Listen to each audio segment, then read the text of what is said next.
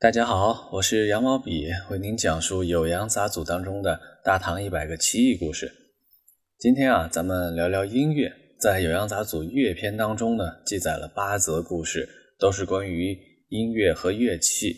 今天呢，咱们正好以讲故事为基础啊，聊聊古代的一些音律知识。首先给大家讲一个乐器离奇变调的故事吧。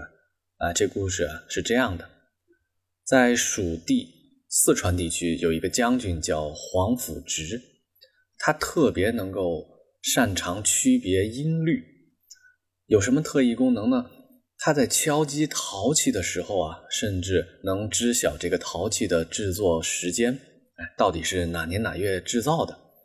这个人呢，特别喜欢弹奏琵琶。大概是在元和年间啊，他曾经呢自己创作了一首曲子。那天呢。程良在水池旁边啊，弹奏自己新创作的这首乐曲。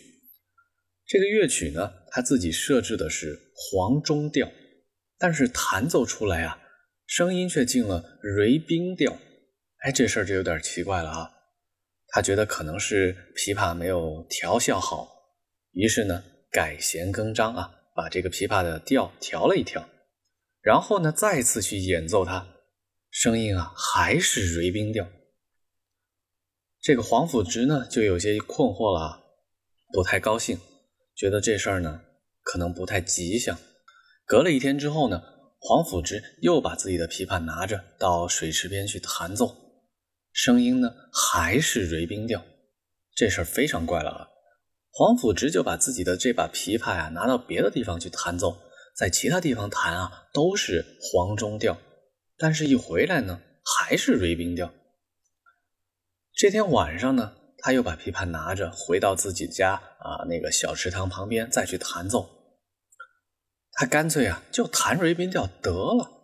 他一弹奏这个瑞宾调呢，就觉得在池塘靠近啊岸边的地方啊，水面有些波动，仿佛里边有个东西啊，像鱼一样要跃出水面。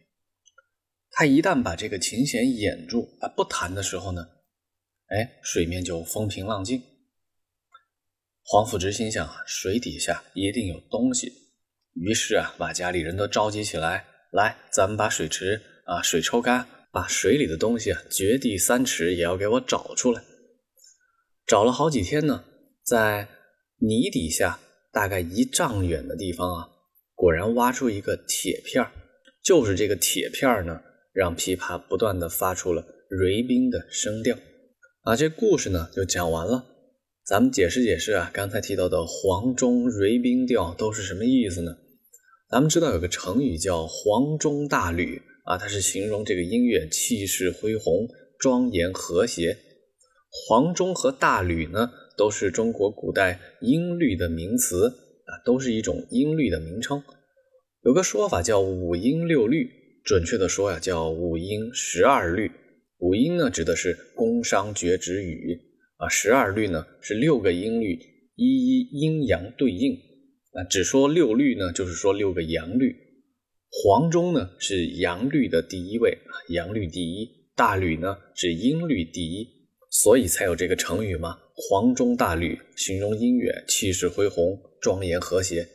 而瑞宾呢，也是一个音调，是阳律第四。所以刚才这故事咱们就能理解了吗？哎，他一直想弹的是黄钟调，但是弹出来的呢都是瑞宾调。还有一个故事呢，跟本故事有一定关联啊，是记载在一本笔记小说叫《隋唐佳话》当中。我一块儿给大家介绍。那个故事是说呀，在唐朝有一位高僧，他酷爱磬乐，他禅房当中的磬呢，时常会不击自鸣啊，非常的奇特。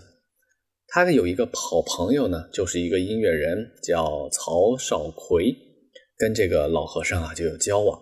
这天，这位音乐人啊来寺院当中走访的时候呢，又发生了这个现象。哎，他就仔细去观察呀，哎，结果呢破案了，发现呢高僧房中的磬跟隔壁禅房的钟声呢韵律是吻合的，只要有人在隔壁敲钟，这边房间的磬呢。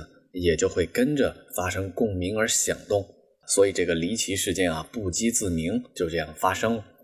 这两个故事啊，我认为都是一类的，都是乐器的自鸣啊、变调，都是受了别的物体的共鸣感应。其实咱们从物理学呢，呃，能有一些解释。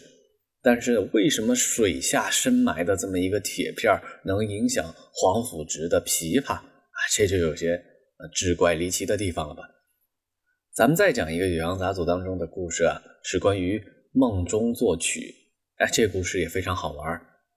说有一个叫王怡的人，他一辈子啊都不懂什么音乐啊，五音不全。有一天啊，他突然白天就睡了，到晚上的时候呢，醒过来。一醒过来，这个人就变了。他问家里说：“把琵琶给我拿过来。”这个从来不会弹奏音乐的人接过琵琶，马上做出了好几首曲子，一首叫《雀啄舌》，一首叫《胡王调》，还有一首叫《胡瓜怨》。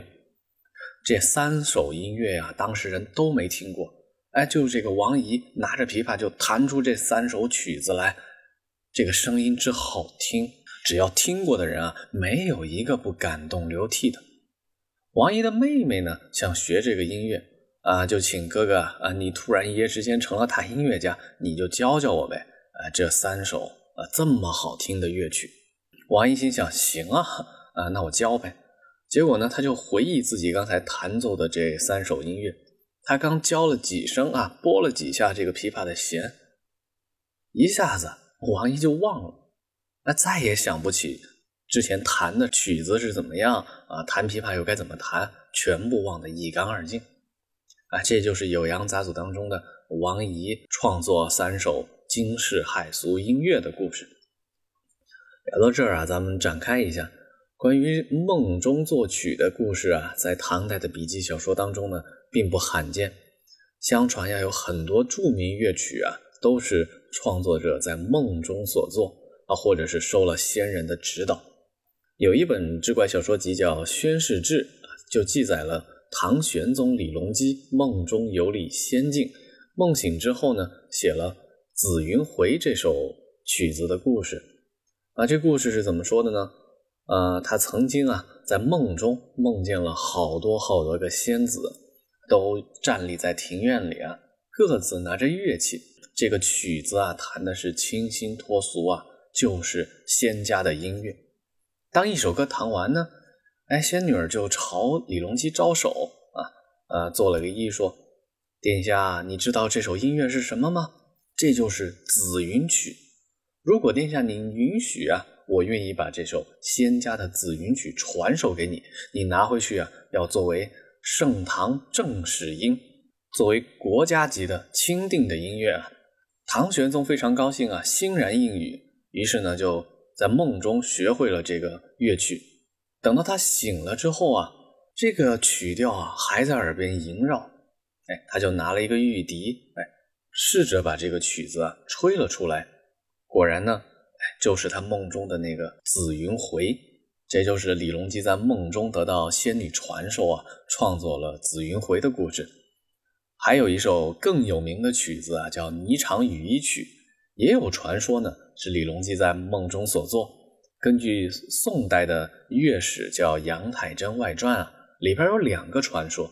一个说法呢是唐玄宗李隆基登河南三乡驿眺望女儿山时候啊，做了一首诗，并且引用了刘禹锡的“俯睹玄宗望女儿山”诗，小臣斐然有感。哎，诗里边也说呀：“三乡驿上望仙山。”归作霓裳羽衣曲，哎，这是一个说法。另一个说法是说呀，在天宝年间，有位道士呢叫罗公远，他出入宫中侍奉玄宗。在八月十五的这天晚上啊，宫里一块赏月的时候呢，会仙法的道士罗公远就带着唐玄宗啊畅游月宫。在月宫的宫殿里啊，有几百个仙女呢，素练宽衣，翩翩起舞。